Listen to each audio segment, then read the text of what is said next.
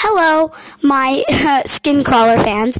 And today, what I have for you is not a spooky story, but it is a combination with these two molds of slime called children. So, yeah, um, sorry, I just needed to call them that because they're right in front of me. Um, so, here's the first one. Um, she is really wanting to say hi on my podcast, so give her a warm welcome. Hi, my name's Annabelle. And then here's the next uh, visitor on my podcast. Hi, my name's Ava. So please give them a warm welcome. And I'm so sorry I didn't have a creepy story for you today. I couldn't find any creepy pastas, and there were two kids who just really wanted to be on my podcast. So bye, everyone. Bye. See you next time. Bye.